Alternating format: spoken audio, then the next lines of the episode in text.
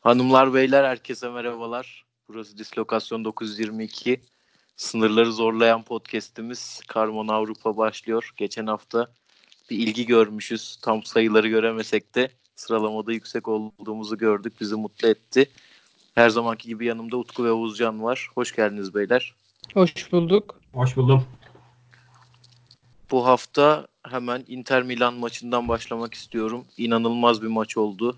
İzlerken de çok keyif aldım. Sonrasındaki bütün yorumları, analizleri okurken de inanılmaz keyif aldım.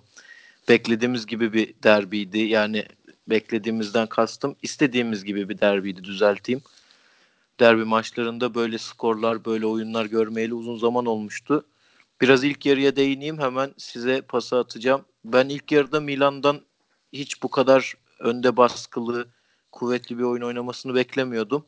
Ama 4-2-3-1 çıkan kadroda Hakan'ıyla, Rebici'yle inanılmaz bir baskı kurdular Inter kalesine. Inter de biraz geri çekildi. Yani hatta maçtan sonra Conte'ye sormuşlar. Demişler ki hocam hocam eşe yeter öyle değil. Hocaya demişler hocam geri mi çekildiniz yoksa hani Milan mı sizi buna itti diye. Hoca da bizim planımız buydu gibi bir açıklama yapmış. Aslında kendi isteğiyle olmuş gibi birazcık. Çok hapsoldular. Golü de geç buldu Milan birazcık. Aslında 3'e 5'e gidebilirdi maç. O açıdan şanslılardı. İkinci yarıda müthiş bir geri dönüş sergilediler. Devre arasındaki konuşma da muhtemelen bizim Galatasaray'ın Samsun Spor'la oynadığı bir maç vardı. Bilenler bilir. Fatih Terim'e maç sonunda flash interview'da sormuşlardı. Demişlerdi ki hocam hocam eşeğe gene değil. Hocam dediler devre arasında ne konuştunuz? O da dedi ki buna konuşmadan uyarıdan biraz daha fazlası diyebiliriz. Sadece uyarı diyemeyiz demişti. Sanıyorum Conte bir benzerini gerçekleştirdi. Çok fazla konuştum. Hemen Utku'ya döneyim. Sen de biraz ikinci yarı odaklı bize bu müthiş derbi yorumlar mısın Utku? Elbette. Yani Inter çok hızlı reaksiyon verdi. Zaten aslında futbol böyle bir şey işte. İki dakikada Inter bir anda skor eşitledi. İlk yarıda Milan'ı överken aha maç Milan'a doğru kaydı. Milan maçı alıyor derken bir anda 50. dakikadan 53. dakikaya kadar karşılaşma tersine döndü.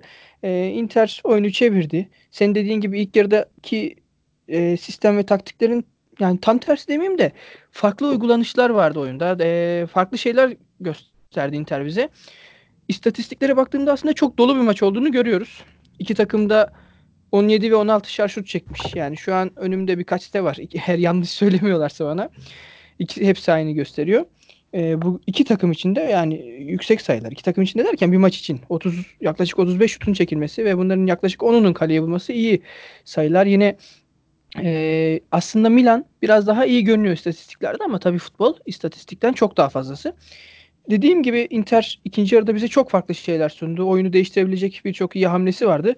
Bunun sonucunda aldılar. Yani ilk önce ilk 15 dakikada oyunu dengeleyip skoru buldular ve sonrasında e, orada hava üstünlüğü diyebiliriz. Yani attıkları gollerden konuşuyorum. Oyun üstünlüğü e, Inter'e karşılaşmanın galibiyetini yani karşılaşmayı kazanmalarını sağladı. E, buradan tekrar sana sözü vereyim. Başka şekilde konuşmaya devam edelim istersen. Ya Milan'la ilgili benim ikinci yarıda hayal kırıklığına uğradığım nokta şu oldu. İlk yarıda tamam önde basıyorlardı. Top bunlardaydı. Biraz işte Conte'den de bahsettik. Inter'in isteğiyle top Milan'da kalıyordu ama ikinci yarıda savunmada çok fazla dirayet gösteremediler. Özellikle Lukaku Kea'yı aldı sırtına oradan oraya döndürdü yani adeta. Zaten sonradan giren Moses'la birlikte skor 3-2'den sonra da e, geniş alanlar bulmaya başladılar. Moses da asistini yaptı. E, Milan az daha 3-3'ü yakalıyordu aslında. İbrahimovic'in bir kafası var direkten dönen. Evet. Ben de 3-3 olacağı yönünde tahminim vardı. Olmadı ama Inter buldu bir sonraki golü yine. 4-2 bitti. Ya maçtan önce skora belki inanmazdık ama kazanan tarafın Inter olacağına, rahat yani iki farklı bir galibiyet alacağına inanabilirdik. Maçın ilk yarısını izledikten sonra çok garip bir sonuç oldu. Bu da galiba e, senin de biraz bahsettiğin gibi ikinci yarının ilk kısmında özellikle 45-60 arası e, müthiş bir futbol oynayan Brozovic'in harika golüyle şeyi de rüzgarı da arkasına alan Inter sebep oldu galiba buna. Sen neler eklersin Oğuzcan? Ya ben aslında maçı pek izlemedim. Sadece özetini izledim. Ee, Brozovic Inter'de zaten Conte ile birlikte inanılmaz bir rolde oynuyor. Ee, daha önce hiç oynamadığı bir rol ve altından o kadar rahat kalktı ki yani ben gerçekten hayretle izliyorum. Şu an belki de Avrupa'nın en iyi oyun kurucu altı numarası olabilir. Rodri'den sonra. Rodri'ye ayrı bir hayranlığım var. Ee, e, Conte'nin 3-5-2'lerinde ya da işte 3-4-3'sü 3-4-3'ümsü 3-5-2'lerinde genelde hani topa sahip olma odaklı bir oyun oynar. Fakat maçın ikinci yarısında biraz daha önde basan topu isteyen e, rakibi çıkartmayan bir Inter vardı. E, yani maç, maç özelinde Inter harika bir iş başardı. Bence e, Juventus'un da puan kaybıyla beraber artık şampiyonlukta yani şartlar %50-%50'ye geldi. Hatta Lazio'yu da katarsak %40, %40, %20'ye geldi. Onun dışında takımdan bahsedersek e, dediğim gibi Brozovic inanılmaz oynuyor. E, bu kesinlikle Conte efekti. Bir de Moses da abi bu kızacağım yani kimse kusura bakmasın da bizde kör topal oynayan adam girdi 80'de 82'de asistini yaptı ya. Ne diyeyim tebrik ederim yani mutluluklar. Abi Moses ilk maçında da Inter'de epey iyi oynamıştı. Evet. Beni de şaşırtıyor gerçekten ama Fenerbahçe ile ilgili bir problem olduğu belliydi ya. Yani kendi isteksizliği vardı Türkiye'de oynarken. Abi bir de biliyorsun bu adamı en iyi şekilde kullanabilen kişi Conte. Yani nasıl evet. yapıyor bilmiyorum ama Chelsea'de de yıllarca ortalıkta dolaşan bir Moses'ı takımın yıldızı yaptı. Burada da bence e, yani bir şekilde çok iyi çok iyi değerlendirecektir Moses'ı. Öte yandan bir de Milan'la ilgili bir iki övgüm var. Onlara da değineyim. Mesela İbrahimovic yaşına rağmen acayip bir ilk yarı geçirdi. Inter savunmasını çok zorladı ki üçlü stoper olarak üçlü oynayan bir Inter takımı var. Onun yarattığı tehditle birlikte Çalhan yayda epey bir alan buldu. Hatta maçın başında direkten dönen bir topu var. Rebic ve Castillo'ya da iyi alan açtı. Sonra hem bir gol hem bir asist yaptı. Ona bir övgümüzü iletelim. Ee, bir eksi noktada Kea'yı hiç beğenmedim. Uzun zamandır Milan maçlarını ara ara açıp izliyorum ama bu kadar kötü görmemiştim. Galiba Lukaku ile ilgili o da. Evet, Romagnoli zaten çok beğendiğimiz bir stoper değil. Inter'le alakalı da övülmesi gereken bir nokta Handanovic yoktu. Lotaro Martinez yoktu. Hatta bunlara Sensi'yi de ekleyebiliriz. Bence orta sahanın en yaratıcı oyuncusu Inter'de. Evet. Ona rağmen e, çok fazla sayıda gol atmayı becerebildiler. Bir de hiç böyle korkuları yok yani rakipten topu ayaklarını aldığın, aldıklarında o Brozovic'in verdiği güvenle Vesino Barella cirit atıyor yani rakip yarı sahada. Bu onların e, hücum alternatiflerini oldukça artırıyor. Bilmem katılır mısınız? Ya ben katılıyorum zaten e, bu dediklerine. Aslında hem Milan için söylediklerine katılıyorum hem Inter özelinde söylediklerini destekliyorum. Yani e, Milan'ın şimdi Kjaer bizim ülkemizde oynadı ve ben beğeniyordum ama şu an Milan Milan'ın daha iyi oyunculara sahip olması şart. E, yani bu kadro geneli olarak yani Milan buradaki rakipleriyle yarışamaz. Bu açık ve net. Biraz genele bağladım ama ne yazık ki durum böyle. Burada ama İbrahimovic özelinde konuşacak olursak gerçekten e, neredeyse 40'ına yaklaştı. Buna rağmen Serie A gibi dünyanın en kaliteli ve zor liglerinden birinde bu seviyelerde oynayabilmesi çok büyük e, bir iş gerçi. E, ama aslında bu e, Milan'ın durumunu da açıklayan, özetleyen durumlardan bir tanesi. Yani gerçekten burada oynatabileceğin daha diri, daha böyle nasıl diyebilirim e, etkili bir isim yok mu? Tamam İbrahimov çok iyi ama İbrahimovic'in yanına ya da bir yardımcı ekleyemiyor musun? E, bu ben açıkçası sorguladığım şeylerden bir tanesi. Ha tabii yani bu arada no. e, ya iyi olan adam 45 yaşındaysa da oynar. E, fakat yani oraya bir destekleyici bir alternatif oyuncuları da sun, oyuncu da sunmaları gerekiyor açıkçası. Andre Silva var abi. Abi Andre Silva kadroda bile yoktu herhalde Andre Silva değil mi? Hafta sonu izledim Andre Silva'yı. Orada bile oynamıyor yani. İyi oynamıyor. And şey Andre Silva nerede bu arada en son? Ben vallahi adamı unuttum, kaçırdım ya. Fra- Frankfurt'ta. Frankfurt'ta değil mi? Hmm. Abi normalde Leao'yu atıyordu yanına İbrahimovic'in geldiğinden beri hoca Pioli. Bu maçta da ben öyle bekliyordum. Açıkçası çıktığı 4-2-3-1 zaten bana sürpriz oldu ama dediğim gibi ilk yarıdaki o güzel oyunu görünce dedim ki hocanın bir bildiği var. Bir de gerçekten hani hayranlıkla, şaşkınlıkla izlemeye başlamıştım. Ama sonra sana katılıyorum. Sadece yaş noktasında katılmıyorum. Çünkü bir süre sonra fizik kalite olarak kaldırabilse bile çünkü oyuncunun kendisine bakmasıyla alakalı ama tempo olarak, kondisyon olarak ne yaparsa yapsın kendisinden 10 yaş küçük ortalamayla oynayan rakibine pek bir şey ifade etmiyor artık 60'tan sonra. Tek ya onu demeye santrforunuz. İbrahimovic olması. Güzel özetledin. Teşekkür ederim. E, Andres Silva'da da bu arada kadroda yok derken e, aniden söyleyince kafam karıştı. Yoksa Milan'da olmadığını biliyorum. E, orada bir Yok ben dalga geçmek için söyledim sana. Oğuz, ya. Oğuzcan beni şaşırttı. Yani ne oluyor ne bitiyor. ben Andre Silva ile dalga. Andre Silva'yı küçümsemek için söyledim. Aynen ya. aynen anladım anladım. Yani ben bir açıklama yapayım dedim de. Bu maçla ilgili başka ekleyeceğiniz not yoksa Verona Juventus maçına geçeceğim. Bence geçelim ya. Abi Juventus kaybetti. Verona benim beğendiğim takımlardan bir tanesi son haftalarda. Ama her şeye rağmen bu skor 2-1 Verona galibiyeti tabii ki sürpriz oldu. Lazio'ya da sıkıntı çıkarmıştı Verona. Utku'yla bundan bahsetmiştik son yayında. Ben Sofyan Amrabat'ı çok beğendim.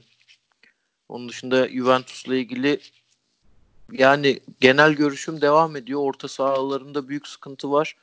İleride de hücum opsiyonlarını azaltıyor bu durum. Çok diri kalamıyorlar sahada. Bu sefer Oğuzcan'dan başlayalım. Sen ne düşünüyorsun abi? Abi şimdi Juventus'un bir 11'ine bakalım. Ee, ileride 36'lık bir Ronaldo var. Hani hiç eski dribbling gücünde değil. Higuain zaten hiçbir zaman iyi bir e, dribblingçi olmadı. E, sadece Douglas Costa hani yaratıcı ve iyi bir dribblingçi. Orta sahada da Pjanic yani register rolünde oynuyor. Rabiot hiçbir zaman böyle iyi bir dribblingçi olmadı.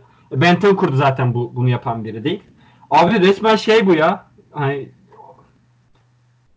ilk dönemdeki Galatasaray yani. Hiç kimse koşmuyor. Hiç kimse koşmuyor yani.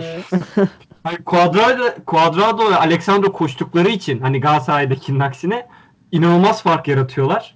Onların da böyle vasat aşamadığı maçlarda inanılmaz sıkışıyor Juventus. Maça baktığımız zaman hani böyle şey bir maç değil. İşte Juventus geldi, bitiremedi.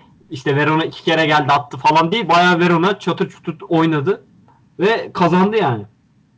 Yok Ee, abi şeyden sonra topu bile ayaklarını almakta zorlandılar yani. Tabii, tabii. Geri geleceğiz derken hiç başaramadılar o. Evet e, evet. Verona çok iyi prim bastı. Bastırdı. Ee, abi Sarri'nin artık bir şey yapması lazım. Hani burada ben şeyi en çok şeyi soruyorum. Remzi mesela e, dribblingçi orta saha konusunda dünyanın en iyi 10 ya yani 5-10 orta sahasından biri. Ve senin elinde böyle bir adam varken bunu kullanmıyorsun. Ve ihtiyacın da var. Ha ben Hocam- neyi, neyi anlamıyorum yani. Hocam Remzi'nin turşusunu kurma çabasında galiba hiç aktif olarak sahada olduğunu görmedik bu sezon maalesef. Dediğin gibi bence de orta sahanın ilacı olabilecek bir oyuncu. Ama pek göremiyoruz. Utku'ya döneyim. Utku Juventus hakkında biraz da sen yergilerini sunar mısın bize? Elbette. Aslında e, Oğuzcan çok güzel şeyler söyledi. Takımdaki o durgunluk ve etkisizlik bakımından e, e, Cuadrado ve Sandro'nun buradaki önemi çok fazla. Ama Oğuzcan'ın da belirttiği gibi bu oyuncular yeteri kadar iyi performans gösteremedikleri zaman takım daralıyor, sıkılıyor. yani e, etkinlik yeteri kadar rakip kalede hatta oyun içinde etkili olamıyor. E, Juventus'un böyle sıkıntıları var. Yani o tercih meselesine katılıyorum. Şimdi orta saha üçlüsü bu maçta Rabiot, Pjanic ve Bentancur'du. Ya burada Ram Ramsey oynayamaz mıydı? Bence kesinlikle oynardı. Ee, onun haricinde tabii savunmada şimdi burada Türk olayına girmeyeceğim ama Merih gerçekten çok formda bir dönem geçiriyordu ve onun sakatlığı ee, ya olumsuz yönde etkiliyor her halükarda. Onun haricinde aslında hücumda farklı alternatifleri var e, Juventus'un. Yani illa böyle 4-3-3 tarzı bir oyun oynamayabilir. Farklı bir sistem kullanabilir. Orada Dybala'yı oyunun içine ilk 11'e dahil edebilirdi bu karşılaşmada ama yapmadı. Ee, ve golü de bulduktan sonra skoru tutamaması Juventus'un burada biraz çok. Yani bana ilginç gelen durumlardan bir tanesi. Ee, çünkü yani çok daha güçlü bir takım Juventus rakibine oranla fakat e, işte Verona seninle de e, konuştuğumuz gibi önceki yayınlarımızda büyük takımlara karşı sorun çıkarabiliyor bu sezon. E, birkaç sene önce aslında küme düşme olayları yaşayıp duran bir takımdı. Hellas Verona. Şu an için geçirdikleri dönüşüm muazzam. Yani bu sezon Avrupa Ligi'ne bile gidebilecek konuma geldiler. E, böyle bir şey beklemiyordum. Yani kim bekliyordu bilmiyorum. Ama Hellas Verona'dan bunu görmek e, hem şaşırtıcı hem de mutluluk verici diyebilirim. E, çünkü güzel yapılanmalar her zaman insanı mutlu ediyor. Buradan geçelim diğer maçlara. Ee, zirvenin diğer adayı Lazio Parma deplasmanında kazandı 1-0. Ben açıkçası maçı izlemedim. İzleyip de benim anlatacaklarım var diye sözü bırakacağım yoksa devam edeceğim. Hangi maç tekrar alabilir miyim? Parma Lazio. Ya e, bunu ben de izleme şansı bulmadım ama hani kısa yorum yapacak olursak Lazio'nun akıl almaz serisi serisi devam ediyor. Hı hı. 15 maça falan çıktı herhalde kaybetmedikleri. Hatta daha fazla yani yaklaşık 20 maçtır kaybetmiyorlar. Ve bu çok kritik bir eşikti. Hellas Verona'yı yenemediler kendi evlerinde Ee, ama yani bu telafi edilebilecek bir telafi edebilecekleri konuma geldiler Lazio'yu yenerek. Ee, pardon takımlar karıştı. Parma'yı, Parma'yı yenerek. yenerek. Şimdi Lazio Inter maçı var hafta sonu.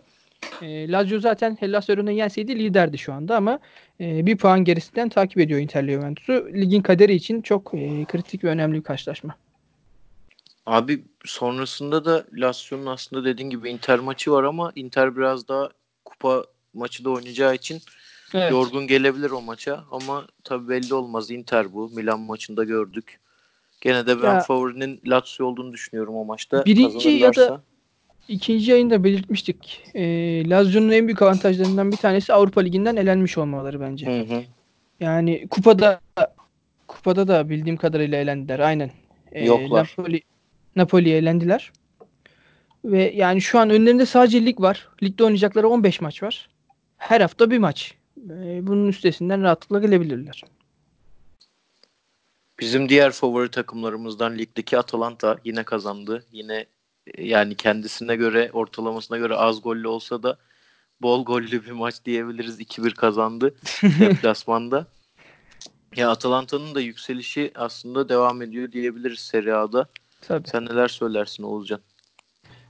Abi ben Atalanta Gasper'in artık oynattığı oyuna hayran olmamak elde değil ya. 167 toplu oynama ve 15 şut. Yani toplu oynuyor ama topla dikine oynuyor. abi. Böyle bir şey var mı yani? Bu Nasıl bir sistem yani? Ee, Atalanta da gerçekten ben mesela Şampiyonlar Ligi'nde Valencia'yı eleyeceklerini düşünüyorum. Onu Şampiyonlar Ligi'ni sonra konuşacağız biliyorum da. Ee, Atalanta oyun olarak çok farklı seviyede yani. Hani sadece oyun, saf oyun anlamında bakarsak sonuçtan bağımsız. Ya Ben Av- izlemesini en sevdiğim 2-3 takımdan biri Avrupa'da. Abi katılıyorum sana. Bir de buradan biraz Roma'ya da değinmek istiyorum. Diğer Şampiyonlar Ligi'nin adayı Serie A'da Roma. Ama e, önceki yayınlarda belirtmiştik gerçekten çok kötü bir gidişatları var ve hiç güven vermiyorlar diye. Bologna'ya da yenildiler. Ben bu maçı izledim. 3-2 bitti. Ve gerçekten Bologna'nın maçın böyle ilk 10-15 dakikasını izlediğinizde bile bu maçı kaybetme ihtimali bile durmuyordu yani. O kadar iyi oynuyorlardı. Aksine Roma'da da hem kötü oyun üzerine savunmada çok çok kötü hatalar. Smalling ya belki hayatının en kötü maçını falan oynamış olabilir. Çok beğenmediğim bir stoper zaten ama ekstra ekstra kötü oynadı bu maçta. Roma'nın ben önünü parlak görmüyorum açıkçası. Yani bırak ilk dörde girmeyi belki ilk altının bile dışında kalabilir gibi geliyor bana. Bu şekilde devam ederse Utku sen ne dersin? Ya ben hemen Atalanta konusunda bekleme yapacağım. Ee, geçtiğimiz günlerde o takımların oyuncularına verdikleri maaşları araştırıyordum. Hı. yıllık ücretlerini ve Atalanta az takım oyuncularına yıllık ortalama 1 milyon pound ödüyormuş abi. Yani buna inanabiliyor musunuz? Harika Diğer abi. rakiplerini söyleyeyim. Juventus 8.1 milyon pound. Bu sezon için konuşuyorum bu arada. Roma 3.6 milyon pound. Inter 3.3. Napoli 3.1. Milan 2.8 ve Torino 1. nokta- pardon e, Lazio 1.9 diye gidiyor. Yani Atalanta ligde 11. sırada bu maaş tablosunda ve bulundukları konum 4. basamak. Geçen sezonda Şampiyonlar Ligi'ne gittiler. Bu sezon Şampiyonlar Ligi'nde gruptan çıktılar. Şimdi de yine Şampiyonlar Ligi'ne gitme adaylarının arasında bulunuyorlar. Yaptıkları iş inanılmaz. Ee, herkese örnek oluna- olabilecek bir. Yani sadece Türkiye Ligi için konuşmayacağım bunu artık. Ee, yani Premier Lig'den tutun da Bundesliga'sına her yerdeki takımlara örnek olabilecek bir yapısı var Atalanta'nın. Roma konusunda ise aslında yani yine konuştuğumuz yayınlarda söylemiştik. Bunu bugün çok kullanıyorum ama Atalanta'yı hepimiz bir adım önde görüyorduk ve yine öyle olacak sanırım. Atalanta dördüncü sıra için Roma'dan daha avantajlı. E, daha sağlam bir oyunları var. Daha böyle e, yani Atalanta'nın maçını izlerken 1-0 2-0 geriye düşseler dahi tamam. Atalanta bugün 3-2 kazanacak. 1-0 ise tamam Atalanta 3-4 tane atar yine kazanır e, havasına bürünüyorsun. Roma'da öyle bir durum yok. Yani bir de son dönemdeki e, dengesiz, istikrarsız e, oyun yani skorlarda skorları var. Son e, 6 maçta 4 mağlubiyet, 1 galibiyet, 1 beraberliği var Roma'nın. E, bu da oldukça yetersiz bu tarz bir takım için. Abi de Roma topu ayağını almakta zaten güçlük çeken bir takım. Üstelik aldıktan sonra da ne yapacağından bir haber gibi sahada 10 kişi izliyorsunuz gereksiz böyle. Mkhitaryan falan bu işi çözmek için bu hafta sahaya atıldı. Ondan da pek bir beceri göremedim ben oyunu açma konusunda en azından. Var mı ekleyeceğin Oğuzcan yoksa diğer maçları ufak ufak verip önümüzdeki fikstüre bakacağız Serie A'da. Geçelim geçelim. Haftanın şaşırılan bir sonucu en azından benim şaşırdığım Napoli Lecce'ydi. 3-2 kaybettiler. Ben Napoli'nin kazanabileceğini düşünüyordum geçen haftaya da bakarak. Onun dışında e, yine izlediğim bir maç, izlediğim için şanslı olduğumu düşündüğüm bir maç. Spal Sassuolo maçı. Son dakikada kazanlar 2-1. Evladım dediğim Jeremy Boga golünü attı aslanım benim. E, getirdi 3 puanı Sassuolo'ya. Benim Serie A'dan aktaracaklarım bu kadar. Önümüzdeki fikstüre bakarsak e, Utku da söyledi. Lazio Inter maçı var. Juventus Brescia ile oynuyor evinde. Bir de güzel bir maç. E, hatta Roma'nın e, sahadan silineceğini düşündüğüm bir maç. Atalanta Roma evinde Atalanta'nın. Biraz önümüzdeki fikstüre dair görüşlerinizi alayım. Oğuzcan'dan başlayalım. Atalanta Roma ben Atalanta'nın çok rahat kazanacağını düşünüyorum. Fazla rahat kazanacağını düşünüyorum. Ve hatta bir fark olabilir. Bu arada ben ne dersem tam tersi çıkıyor. e, Juventus, e, Roma'ya oynayabilirsiniz arkadaşlar. e, Juventus'un da kazanacağını düşünüyorum. Ama e, çok rahat bir galibiyet alabileceklerini düşünmüyorum. Lazio Inter maçında da abi şimdi ne diyebilirsin ki yani? Hani bir yorum tahmin yapmayayım ama zevkli bir maç olacağını düşünüyorum. Gerçekten keyifli bir maç olacağını düşünüyorum. Ben de katılıyorum sana Utku. Ya gerçekten çok arada kaldım. Yani Juventus'un Brescia'yı bir farkla ya da iki farkla yeneceğini düşünüyorum ama Atalanta Roma maçında Atalanta her ne kadar favori görsek de karşısındaki takım Roma ve Roma'nın bir artık kıvılcıma ihtiyaç var. Ayrıca bu maçı kaybederlerse 6 puanlık bir fark oluşacak. O yüzden aslında Atalanta için çok kolay bir karşılaşma olmayacaktır. Ee, yani bu karşılaşmada sürpriz sonuçlar görebiliriz. Öte yandan Lazio Inter maçı haftanın karşılaşması tabii ki. Ee, ve burada yani yine çok zor bir maç. Ama ben Inter'in skoru en azından berabere şekilde tutabileceğini düşünüyorum. Fakat yani çok saçma olabilir şu açıklamam ama iki taraf kazanırsa da şaşırmam. Çünkü 3 sonucu da açık bir karşılaşma. Çünkü ya gerçekten Hoş yorum Ömer yapmak Üründül. Hoş bulduk. Ee, yeni ismim Utku Üründül olarak Karman Avrupa'nın yorumcusu. E böyle yani bir de şu an mesela Milan Torino maçına bakıyorum da Milan 10. olup Torino'nun 13. sırada olduğunu görmek de ve insanı tuhaf e, yapıyor. Yani bu, bu, bu iki takımın normal şartlarda çok daha üst sıralarda olması lazım ama işte şartlar, yönetim şekilleri vesaire günümüzde böyle. Bir ara o maçı doğ- da eklemeyi düşündüm ben. Çünkü zevkli bir maç olacağını düşünüyorum bu arada. Yani vakti olan izleyebilir. Tavsiye edelim buradan. Tabii. Milan Torino maçı bence zevkli geçecek. Zaten e, pazartesi sanırım o maç. Yani Hı. akşam açıp izlenebilecek karşılaşmalardan biri. Ama Premier Lig'de de bir maç var o gün. Bilmiyorum ya tercih meselesi tabii bu. Bu arada Juventus'ta Douglas Costa'nın sakatlığı var. Epey bir süre olmayacak. Hücum opsiyonlarını özellikle orta sahada sağ kanattan kullanan bir takım için biraz Evet. sıkıntılı olabilir. Bir de Şehir'in sözleşmesini uzatmışlar 2024'e kadar. Onu da notlarıma eklemişim. Benim İyi beğendiğim anlaşma. bir kaleci. Bence de iyi. Keşke Geçelim Arsenal'dan istersen. gitmeseydi. Geçelim Aynen ya. ya. Arsenal'dan ben de çok severdim ama gitti Evet. maalesef. Gerçi Leno gayet Yo Leno aratmıyor evet. Leno aratmıyor evet. Geçiyorum Almanya'ya arkadaşlar. Evet. Bundesliga'da haftanın maçı 50 gol olur dedik. Maçı izlerken harika şeyler hissederiz. Ama 50 dedik. tane gol kaçtı. Gerçekten 50 gol kaçtı yani. Güzel maç oldu. Ben de zevk almadım desem yalan olur ama 0-0 bitti. Hemen Oğuzcan'a döneyim. Senin de büyük beklentilerin olduğu bir maçtı. Neler düşünüyorsun? Leipzig'i başarılı sayabilir miyiz? Ee, abi maç çok ilginç bir maç. Şimdi 0-0 bitti diyorsun da maçta tek eksik olan şey goldü zaten. Yani sırf Upamecano 3 tane çizgiden top çıkardı. Ha, Sabitler'in, Werner'in boş kale kaçırdıkları falan da hiç söylemiyorum yani. Ee, seyir zevki olarak tam da beklediğim gibi çok e, iyiydi.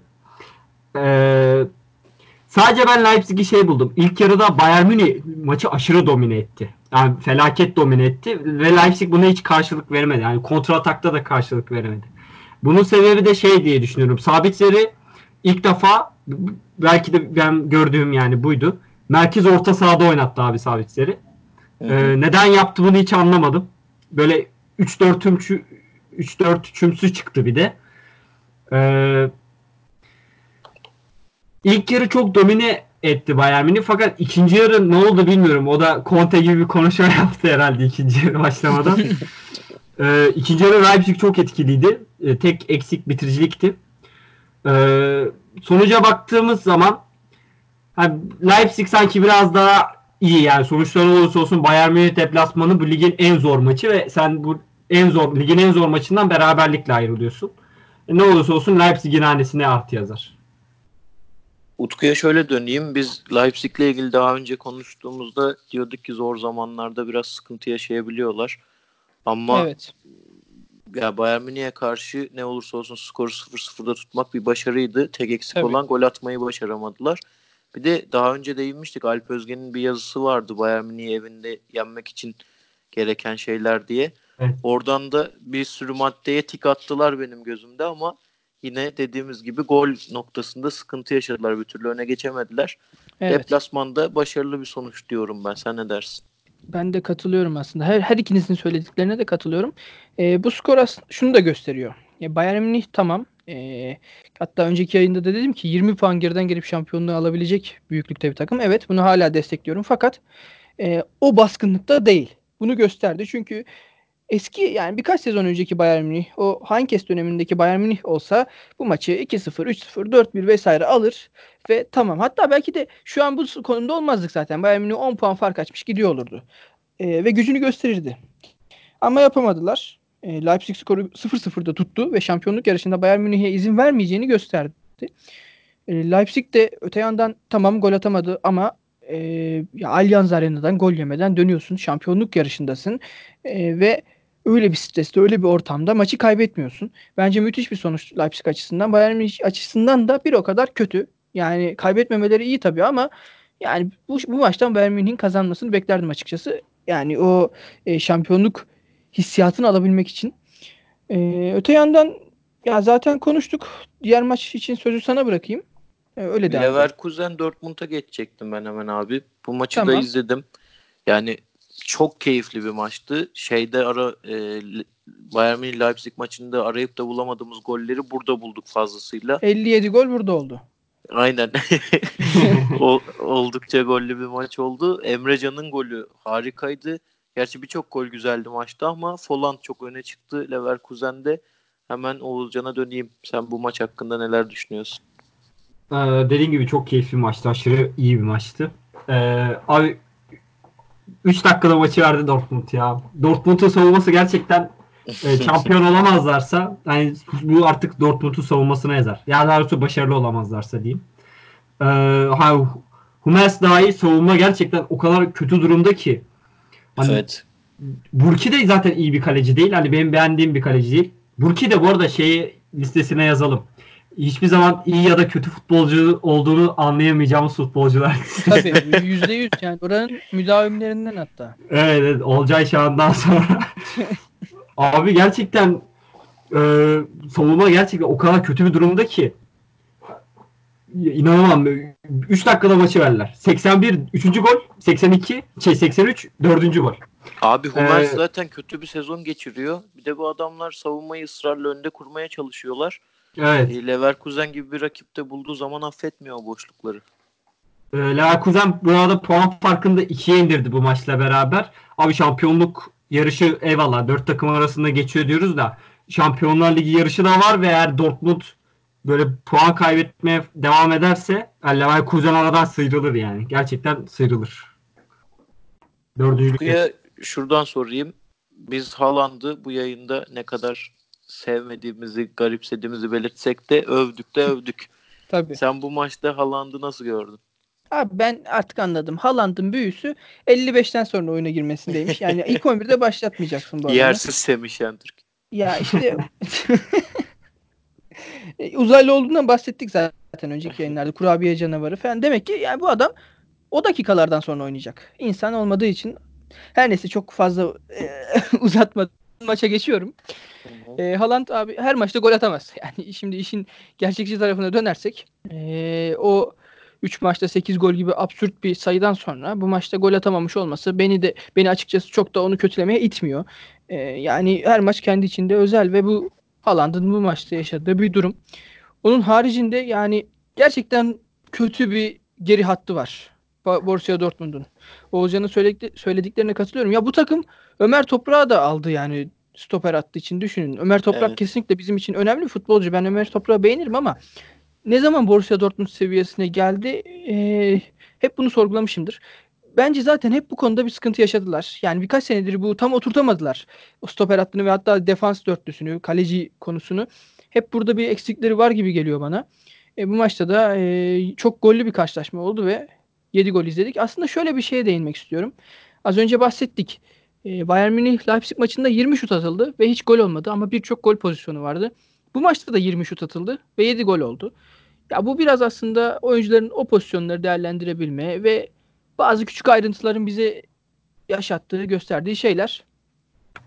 O yüzden de Hı hı. golü çok tak ya gol tabii ki futbol için çok önemli bir şey. En güzel şeylerinden biri ama bazen de çok takılmamak gerekiyor. Sadece zevk almak istiyorsak. Katılıyorum sana.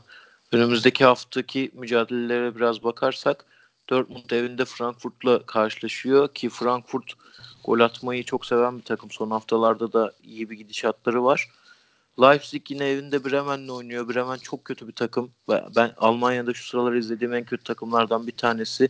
Bremen böyle evet. Paderborn falan izlemişliğim yok ama Bremen gerçekten çok kötü bir takım. Ve Ee, yani Bayern Münih de Köln deplasmanına gidiyor. Ben bu hafta Oğuzcan'ın söylediğini destekler nitelikte e, Leipzig şey pardon Leipzig ve Bayern'e kıyasla Dortmund'un sıkıntıya düşebileceği bir hafta olduğunu düşünüyorum. Çok dikkat etmeleri lazım. En azından yediklerinden çok daha fazlasını atmaları gerekiyor. Frankfurt öyle bir takım. Ee, onun dışında varsa fikstürle ilgili ekleyecekleriniz onlara geçelim. Yok, ben hayır. ekleyeyim izninizle o zaman. Aslında katılacaktım tam sana Borussia Dortmund Frankfurt maçı hakkında söyledikleri, söylediklerin için ama Frankfurt abi bu sezon deplasmanlarda sadece 7 puan toplayabilmiş 10 maçta, Hı hı. 10 maça çıkıp. Ee, ya bu aslında onların biraz deplasman problemi yaşadığını gösteren bir e, istatistik. Onun haricinde şunu da belirtelim. Borussia Mönchengladbach Köln derbisi ertelendi. E, bildiğiniz üzere bir Aha, aha. e, ne Hava denir ona? Heh, aynen. E, o maç ne zaman oynanacak net bir bilgim yok açıkçası ama eğer yakın tarihlerdeyse iki takımı da biraz sıkıntıya sokabilir. Çünkü derbi maçı olduğu için burada rotasyon yapma gibi bir şansın yok. Ve tüm gücünle oynamak zorundasın. Onun haricinde e, ba- Bayern Münih bu hafta Köln deplasmanına gidecek. İşte Köln Köln'den bahsetmişken. Kolay bir maç değil. Ama ben Bayern Münih'in buradan bir ya da iki farklı galibiyetle çıkabileceğini düşünüyorum. Başka da ekleyeceğim bir şey yok. İzninizle. Benim son bir şey var. Tabii. Son bir şey var. Tabii. Ee, Frankfurt e, Bayern Münih'i içeride 5-1 yendikten sonra Kovac kovuldu biliyorsunuz.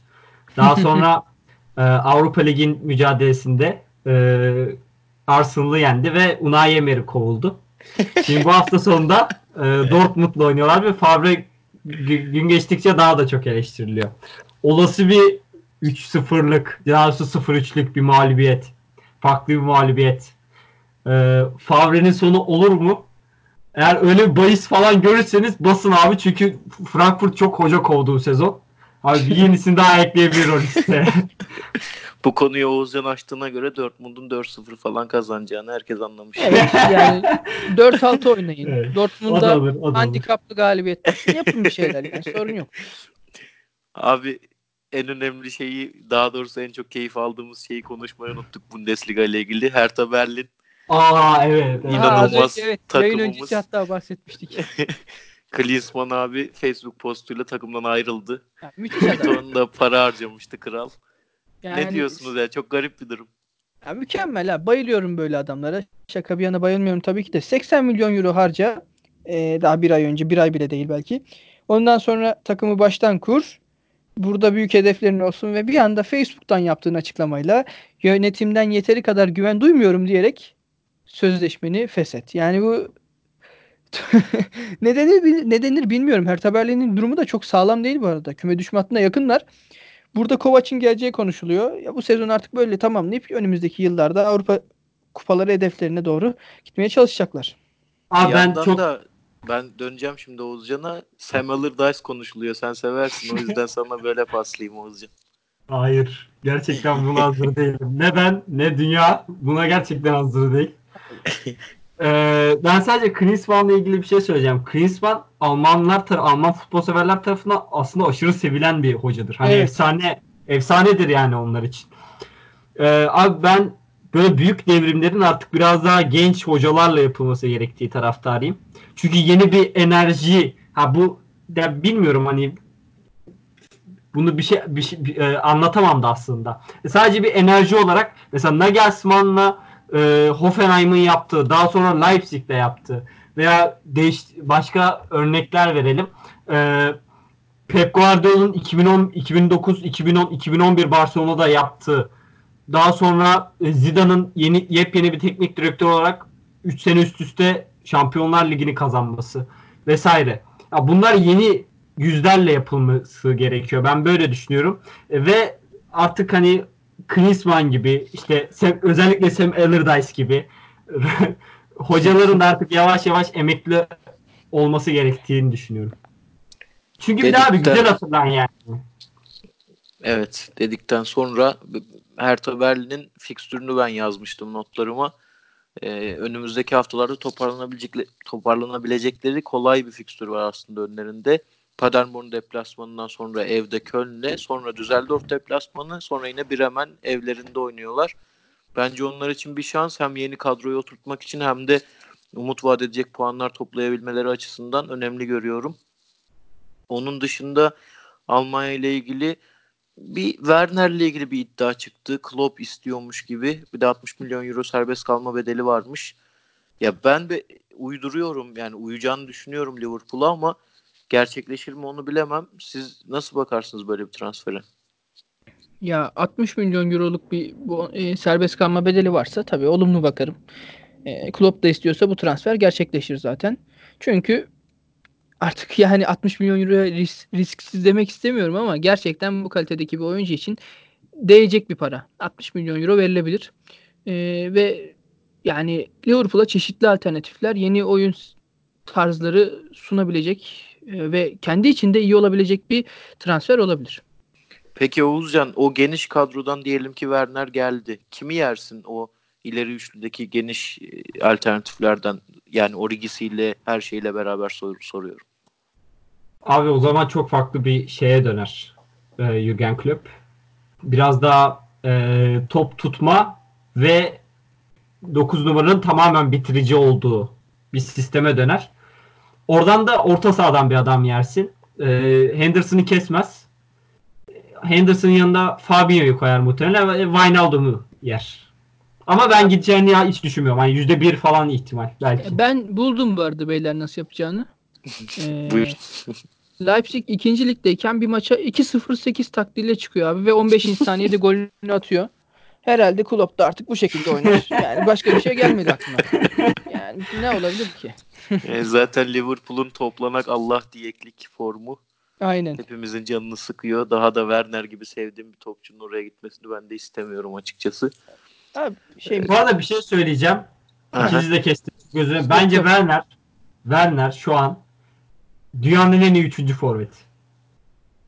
neden abi? Diğer ilk ikisi kim? Diğer ilk ikisi kim? Birincisi Harry Kane. İkincisi Evet. Firmino. Yani. Bence Güzel oldu. Suarez'den de Agüero'dan da oyun katkısı olarak çok çok daha iyi Werner. Yaşında hesaba katarsak. Ben de Werner'in bu geç açılmasıyla birlikte çok yakında 3-4 seneyi bulmaz Türkiye'ye yolu düşer diye düşünüyorum. Şeyde Ee, Oğuzcan dediyse düşer falan. Abi, Abi- bir ha buyur Utku. yok yok sen devam et lütfen. E, konuyu değiştirecektim ama. Ha o zaman şunu diyeyim Liverpool e, sezonun son maçında St. James's Park'ta ilk mağlubiyetini tadacak. Onu da şimdiden söyleyeyim sizlere. Hep birlikte izleriz. Hocam daha Emirates var. Daha Emirates'e gelecekler. Ya orada ya abi. Ne, oraya, ha bu arada bu hafta sonu Emirates'te biz sizinle oynuyoruz. Konuşacağız yayın- konuşacağız. Bir Tabii. Premier Lig'e gelelim. Tabii. Bu arada e, normalde Newcastle'a böyle şeylerde pek güvenmiyorum ama iki sene önce mi şey takım başında şey varken e, Benitez varken abi, Manchester City puan kaybetmiyor Liverpool yakalamaya çalışıyor. Ne olacak ne olacak? Newcastle'da hani böyle kötü. Bayağı kötü. Formsuzlar da. Abi adam City yendi ya Manchester City yendi. Hatta böyle Erdem falan şey diyordu. Benitez Premier Lig'in onurudur falan. Ya canım işte Premier yapıyoruz bir Lig'in şeyler. namus. Evet evet ve ben güveni olabilir yani ilginç bir her hafta diyorum bunu her hafta yanılıyorum ya. Abi Ne- ama bu sezon da mesela United'ı yendik içeride. Bir Arsenal'ı yenemedik. O da sezonun ilk maçı olduğu için. Arsenal bu sezon 6 galibiyet almış. Premier Lig'de en az galibiyet alan 5 takımdan biri. Onu da yani var ya şansımıza tüküreyim yani abi. Bize karşı ilk hafta. Hocam bu hafta da evimizde yeniyoruz sizi. Zaten Ya. aynı puandayız. Yenersiniz muhtemelen çünkü bizim Arsenal'a karşı çok şansımız tutmuyor ya. Bir de hele Emirates'te hiç tutmuyor. Abi, benim Abi- en son hatırladığım Emirates galibiyeti böyle çağlar öncesinde e, Andy Carroll'ın bir kafa vuruşu var. Gidiyor kafayı vuruyor 1-0 yeniyoruz. Onun dışında hiç hatırlamıyorum. Bundesliga ile ilgili son notumu ileteyim o zaman. Şeye geçelim hemen. e, Premier Lig'e. Aynen. Bu biraz Jadon Sancho övgüsü için aldım bunu. Avrupa'nın 5 büyük liginde sadece 2 oyuncu gol asist olarak çift tane sayılara ulaşmış. Bir tanesi Messi. 14 gol 11 asist. Diğeri Jadon Sancho. 12 gol 13 asist yapmış kral. Zaten acayip bir formu var. Her maç bir gol bir asistle en azından oynuyor. Çok da beğendiğim bir topçu. Beni en fazla yazın İngiltere için heyecanlandırıyor Sancho. Bakalım orada daha fazla şey alabileceğiz e, geleceğe dair Sancho'dan. Kesinlikle katılıyorum. Geçeyim mi Premier Lig'e? Manchester ta, şey tahmini yapalım son. Ee, Sancho nereye gider tahmini yapalım. Ben oyumu Manchester United'dan yana kullanıyorum. Ya ben Chelsea diyorum ama burada tabii yönetimin şimdi Abramovich kulübün başında kalacak mı vesaire ya da para harcamak isteyecek. Bunlar önemli şeyler tabii ki. Yoksa bilmiyorum abi ya. Ben Real Madrid'i de epey önde görüyorum. Çünkü şey yok orada. Sağ kanatta bir sıkıntı var ya. Evet. Bale'ı falan yeni yeni küst, ya küstürmüşlerdi. Yeni yeni barışıyorlar. Oraya bir yaz ayında Sancho takviyesi gelebilir diye düşünüyorum ben de. Olabilir. Geçtik o zaman Premier Lig'e. Premier Lig'de zaten Liverpool'un arayı açmasıyla canımızı sıkan fikstürler. Bu hafta bir de garip bir uygulamayla sadece 3 maç oynandı. Dördüncü maç da ertelendi. City Aynen. maçı. Ee, Everton Crystal Palace. Ben bir tek bu maçı izleyebildim adam akıllı bu hafta. Everton'a da e, birbirden sonra yanılmıyorsam verdikleri reaksiyon hoşuma gitti. Ee, Oğuzcan'la başlayalım. Sen bütün maçları izlemişsin bu hafta. Evet ben Premier Lig'de zaten hani ya Premier Lig'in sevdiğim yanı şu atıyorum Serie A'da e, Inter Milan maçı beni Sheffield Bournemouth maçı kadar heyecanlandırmıyor. Şimdi bu çok yanlış anlaşılmaya müsait bir şey de şunu demek istiyorum. Hani Premier Ligi o kadar benimsemişim ki hani Sheffield'ın e, önemi ve Bournemouth'un önemi benim için ne bileyim Inter ve Milan maçından daha önemli. Yani o kadar benimsemişim çünkü. E, Everton maçının dönersek Premier Lig severler yayını kapattığına göre devam edebiliriz. Ee, Everton maçı e, abi Cenk yoktu. Cenk sakattı zaten Crystal Palace'a. Zaten şey e, kiralandığı için Everton'a karşı oynayamıyor. Öyle bir madde de var Evet sözleşmesinde. evet. Öyle koyuyorlar zaten. Ee, Everton aslında çok e, iyi başlamıştı maça. E, hemen 20. dakikada da golü buldular. Daha sonra Walcott sakatlandı. Müzmin sakat Walcott. Ee, ben şey diyordum ilk yarı bitti. Abi Crystal Palace nasıl gol atar falan diye düşünüyordum. Ee, yanlış hatırlamıyorsam Emre Özcan yorumcuydu. Şey dedi. Anca BTK'ye bir şekilde indirecekler topu. Ha, o be, böyle bir şey yaratacak falan. Öyle de oldu aslında kısmen. Ee, daha sonra ama birbirden sonra dediğin gibi e, Everton inanılmaz tepki verdi. Yani ev- yıllar sonra belki de Everton, aa bu Everton ya dedik di- diyerek izledim yani. Abi Richarlison da çok iyi maç çıkardı. Hani her zaman skora bu kadar katkı görmüyoruz Richarlison'dan da hani iyi- gerçekten iyi bir oyuncu. Bayağı iyi bir oyuncu hatta. Abi elindeymişken hemen Brighton, Watford ve Sheffield Bournemouth ma- maçlarını da yorumla. Ondan sonra Utku'ya dönelim. Tamam. Ee, abi Watford e, Nigel Pearson geldikten sonra inanılmaz bir çıkıştaydı. Ee, Brighton da hani kötü gidiyordu açıkçası. Hani küme düşme adayı değil belki ama ne olursa olsun yarışın içinde olacağını tahmin ediyordum ben. Çünkü gerçekten vasat bir kadroları var. Ee, hani maçta aslında biraz da şey oldu. Ee, Brighton iyi oynadı. iyi oynadığı bir maçtı. E, Bitiricilik konusunda biraz sorun yaşadılar. Özellikle hani 1-0 geriye düş- düştükten sonra 0-1'i kapanan takıma karşı oynamak özellikle Watford gibi bir takımsa e, çok zor. E, ne olursa olsun bir golü attılar. Ee, bir puan yani böylesine bir maçtan, böyle şanssız bir maçtan bir puan yeterli diye düşünüyorum. E, Sheffield maçında da e, Sheffield çok saçma sapan bir şekilde ilk golü yedi abi. İ- iyi de oynuyorlardı. E, Daha sonra abi Chris Wilder takıma ne yaptıysa inan takım şey gibi oynamaya başladı birden. Manchester City gibi falan oynamaya başladı. İlk, ilk yarı bitmeden hemen bir tane attılar yanlış hatırlamıyorsam. İlk yarının sonunda atmışlardı. Hatta 45 artı 3 mü neydi? Ee, daha sonra ikinci yarıda tamamen oyunu domine ettiler ve Bournemouth hiçbir şekilde cevap veremedi. E, 84'te de yat- yazdılar bir tane. Tam Sheffield galibiyeti oldu. Bournemouth adına da şey diyecektim. Ben e, ilk programda mıydı? ikinci programda mıydı? Ha, Bournemouth'un bu çıkışının çok suni olduğunu düşünüyorum. Yani sürdürülebilir bir, bir şey olduğunu düşünmüyorum demiştim. Gerçekten de öyle. Ha, Bournemouth e, zor bir fikstürden geçiyordu zaten. Hani hem Brighton'a hem Aston Villa'ya karşı galibiyet aldılar ama bu iki takım belki de ligin kadro olarak en kötü iki takımıydı. Ee, şimdi Burnley ile oynayacaklar. Burnley de çok kötü.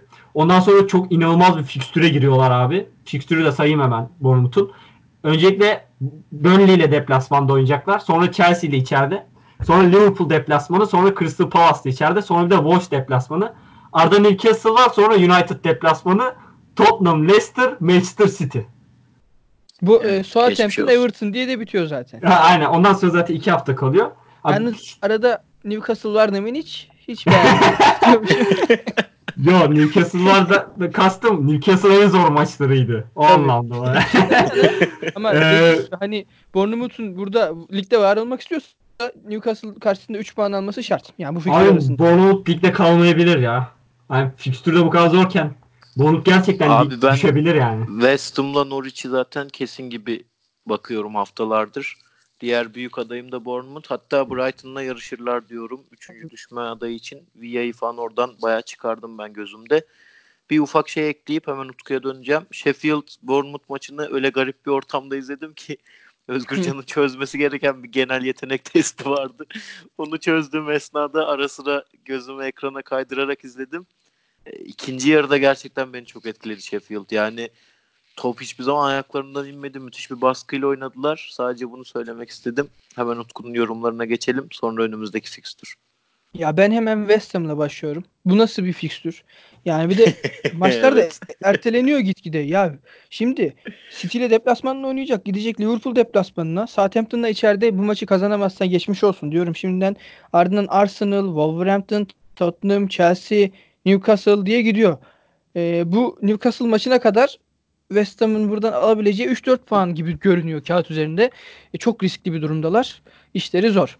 E, maçlarımıza dönelim. E, ya ben zaten Oğuzcan saha içini anlattı. Ben biraz bugün e, Tribün Ajans'taki yazı için e, istatistikleri derlemiştim. Oradan notlar vereyim isterseniz. Hı hı. Everton e, şimdi maç fazlasıyla 7. sıraya yükseldi. 36 puana kadar geldiler. Yani ligin ilk başını hatırladığımızda aslında ne kadar kötü durumdalardı ve bir anda toparladılar. Küme düşme hattına kadar gerilemişlerdi. Şu an bu konuma gelmeleri Ancelotti'nin büyük bir başarısı. Hatta zaten e, takımın başına geldiğinde de bizim hedefimiz bu sezondan Avrupa Kupaları demişti. Gerçekten de onu kanıtlayacak düzeyde bir futbol oynatıyor. E, öte yandan Crystal Palace da gitgide gerilemeye başladı. 7 maçtır e, kazanamıyorlar. Son 3 maçında kaybettiler. Christian Benteke bu sezon ilk golünü kaydetti. Yani onu da zaten Pickford'a atabilirdi herhalde. Ya Pickford sağ olsun.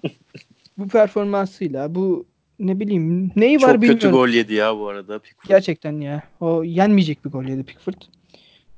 Ee, ama güzel bir kurtarışı da vardı maçta bu arada. Hani skor tuttuğu bir kurtarış vardı. Şimdi kaçıncı dakikada falan onu hatırlamıyorum ama önemli bir kurtarışı vardı.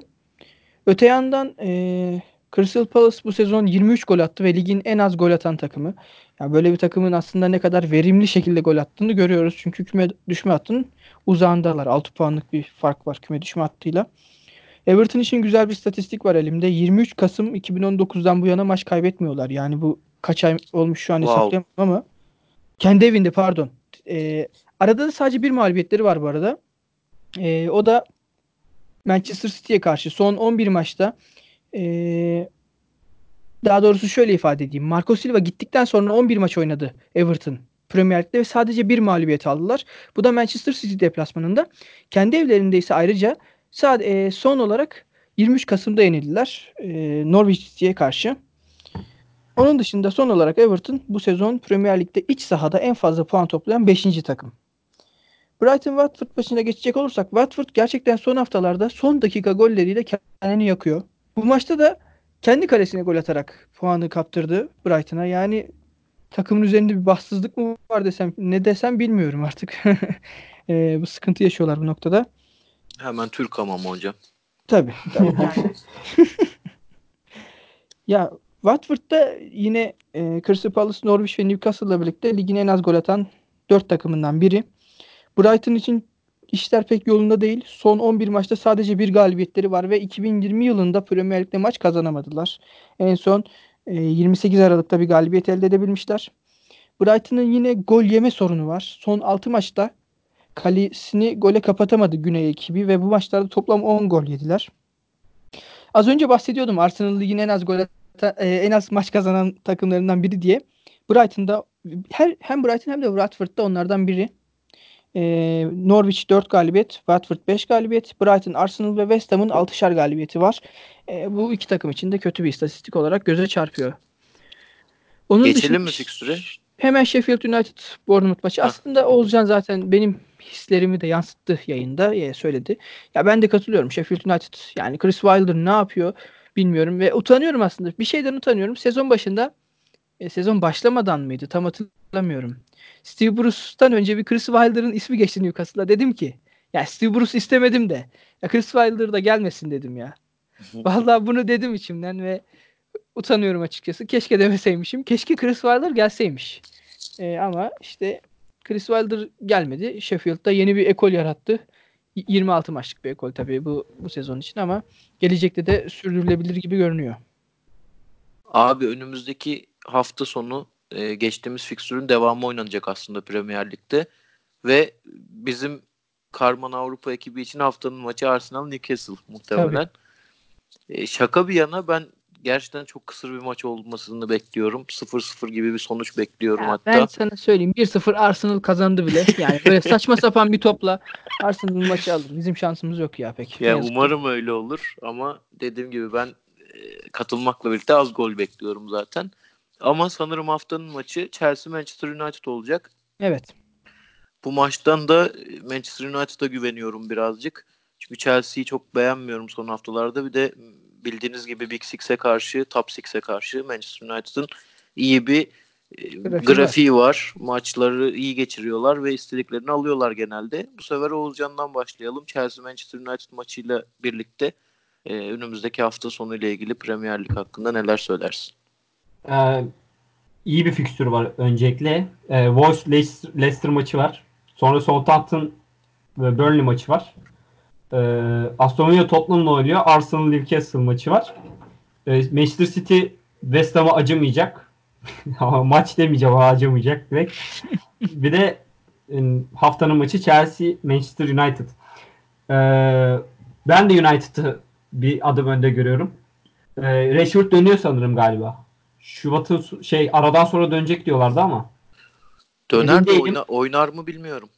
e, eğer döner ve oynarsa e, abi Rashford'un yokluğunu çok hissediyor Manchester United ya. Gerçekten hani şimdi Liverpool maçı tamam evet hak vermeyeceksiniz belki ama mesela e, Rashford olsaydı Liverpool maçında gerçekten 1-0 öne ge- geçebilirlerdi. Hani skoru korumayabilirlerdi, yenilebilirlerdi yine falan. Ama e, Rashford'un yokluğunu gerçekten çok hissediyorlar. Çünkü Yani o kontrole kalktıkları anda e, Rashford olmadığı zaman hani ne yapacağını bilmeyen 3-4 adam sadece ileri doğru koşuyor.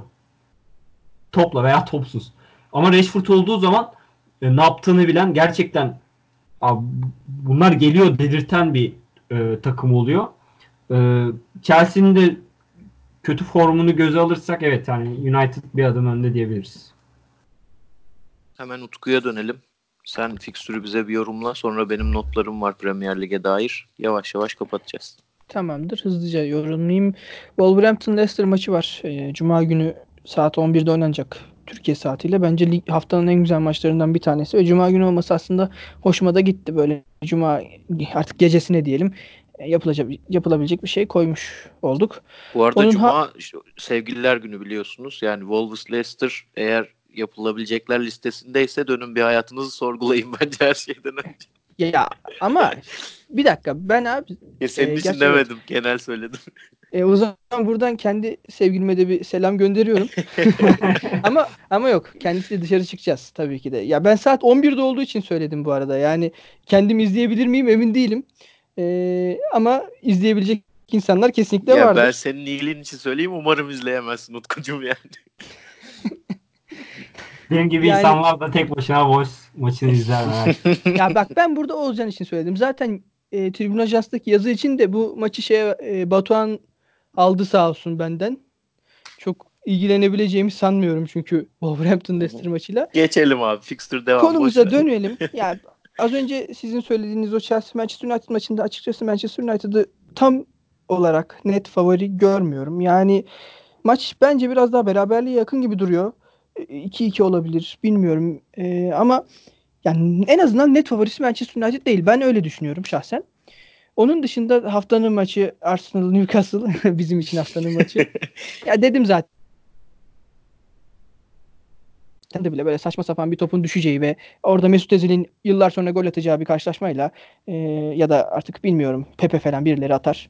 Arsenal kazanacak muhtemelen hiç istemesem de. Onun dışında da e, Manchester City West Ham maçı hafta arasında oynanacak mecburen. 3-0 Hı hı. gibi bir beklentim ya da 4-1, 4-0 tarzı bir beklentim var. West Ham ne yazık ki burada çok e, şanslı durmuyor.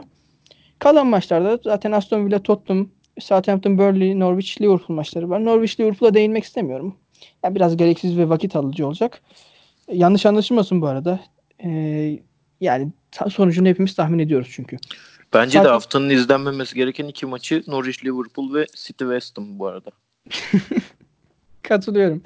Southampton Burnley maçı ya önemli bir karşılaşma. İki takımın da hani üst sıralara tutunabilmesi açısından en azından orta hatta e, bu yönden önemli ve Aston Villa için çok kritik bir karşılaşma. Tottenham o da işte Şampiyonlar Ligi iddiasını sürdürmek istiyorsa bu maçı kazanmak zorunda diyebilirim. Abi maçı konuşurken söylemeyi unuttum. Çok pişmanım şu anda ama notlarım açık değildi. Everton Crystal Palace maçında harika bir sahne vardı. Oğuzcan hatırlayacak mısın bilmiyorum.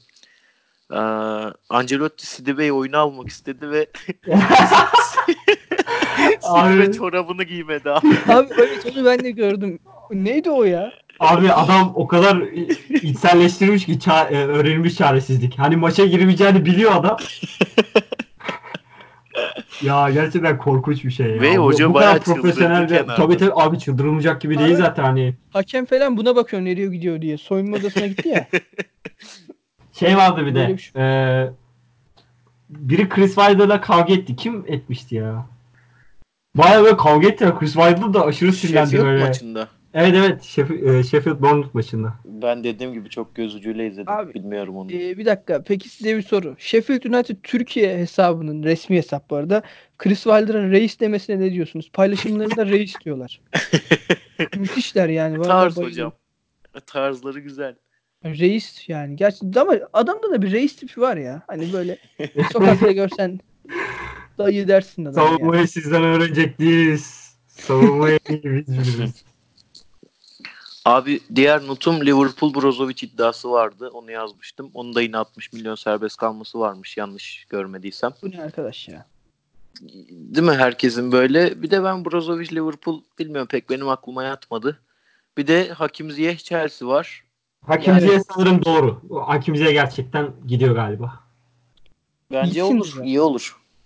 Bence de iyi olur. Yani bu Chelsea'yi seviye atlatabilecek transferlerden bir tanesi olur. Mason Mount'la nasıl yan yana oynatacaklar? Mason Mount'un ben zaten gözden düştüğünü düşünüyorum ya. Bir Ya ben de şey, katılıyorum. rotasyon oyuncusu olur. Biraz öyle oldu gibi. Öyle. Yani sezon başındaki o şaşalı dönemin uzağında. Yok zaten sezon başı biraz fazla hype'lanmıştı da. Arnold Schwarzenegger yine 22 yaşında ya.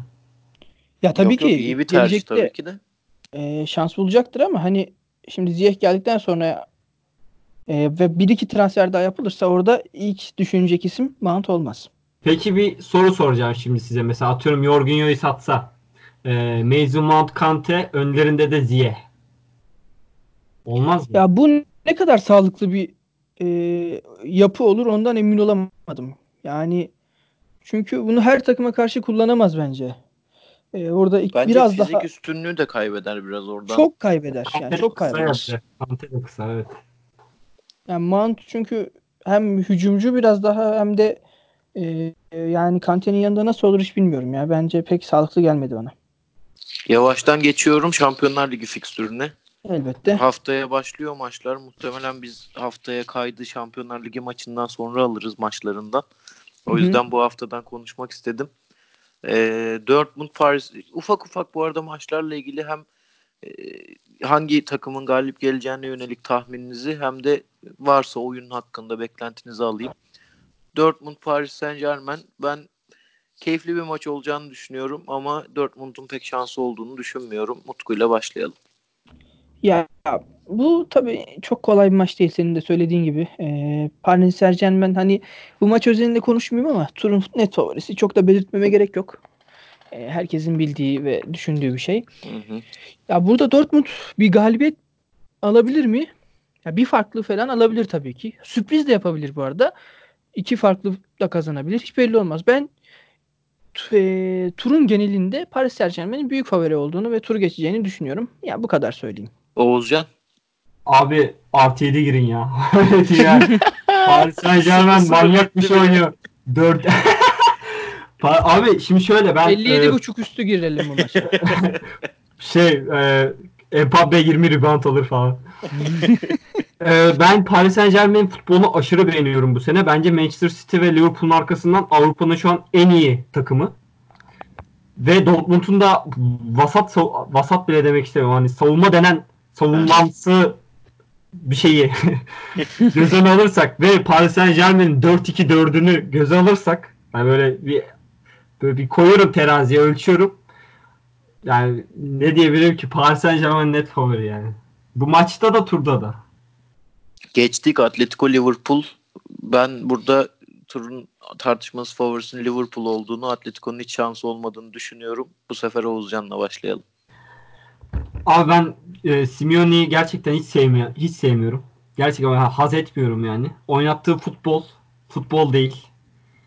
E, Liverpool gibi gerçekten futbol oynayan bir takımın Atletico'ya futbol dersi vereceğini çok ağır konuşuyorum orada.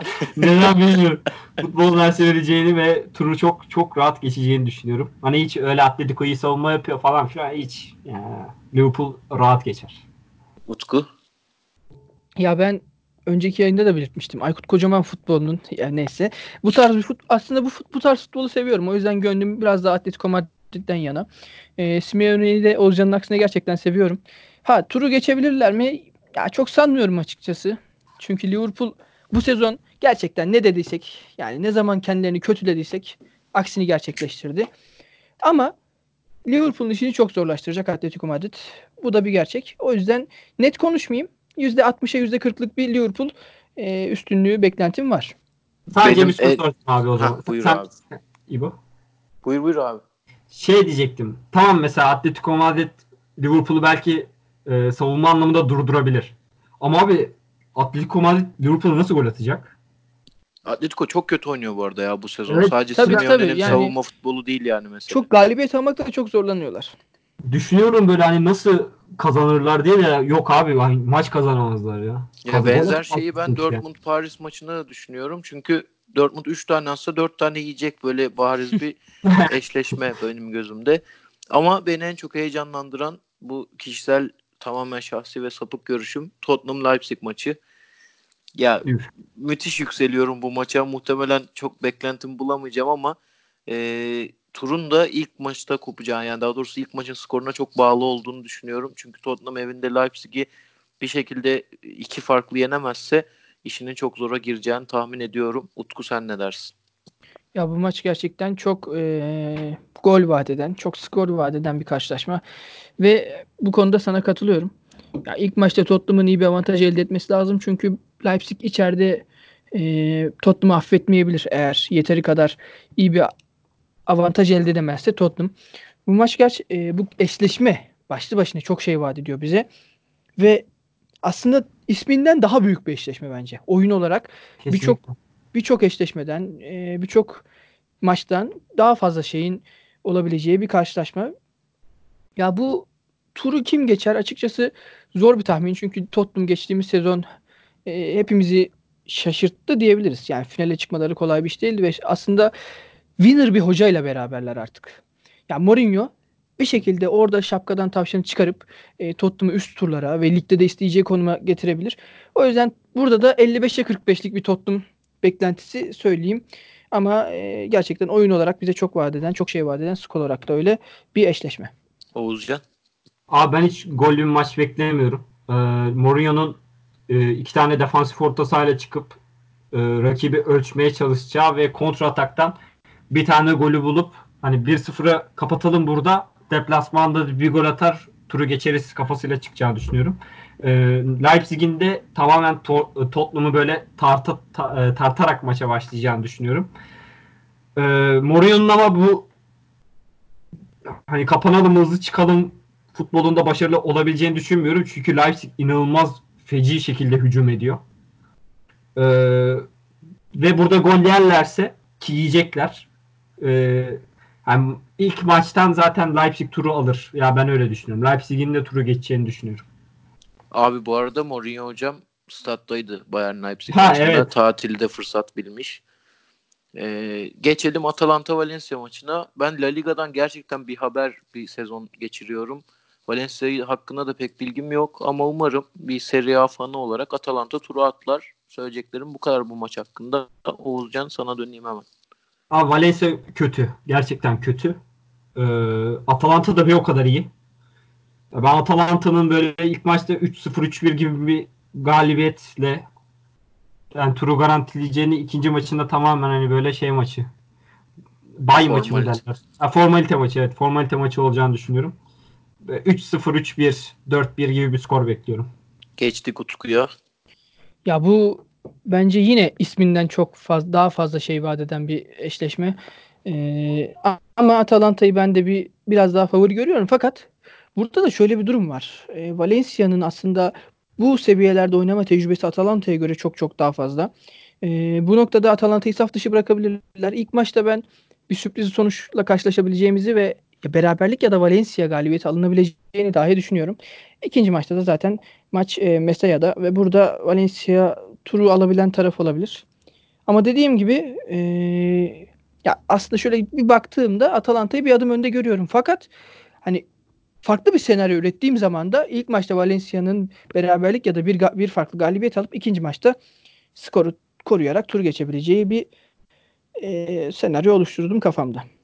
Benim asıl beklentim, asıl şov diğer hafta olacak. Ee, Real Madrid Manchester City maçı dört gözle bekliyorum gerçekten. Ee, ekleyeceğiniz bir şey yoksa yavaş yavaş kapatalım. Kapatalım ya. O Kapatalım. hafta konuşuruz. E, zaten aynen yayınımız da fazla uzadı birazcık. Bir saati de geçtik bu arada. Biraz Evet. gaza geldik geçen haftadan sonra. Ama çok fazla maç konuştuk abi. Gerçekten Evet. güzel bir yayın olduğunu düşünüyorum. Verimli bir yayın oldu bizim için. Dinleyenlere de teşekkür ederim tekrardan. Herkese iyi akşamlar, iyi günler dileyelim. Dinlediğiniz vakte göre değişir tabii. Biz akşam kaydettik. Kendinize iyi bakın. Hoşçakalın. Hoşçakalın. Kendinize iyi bakın.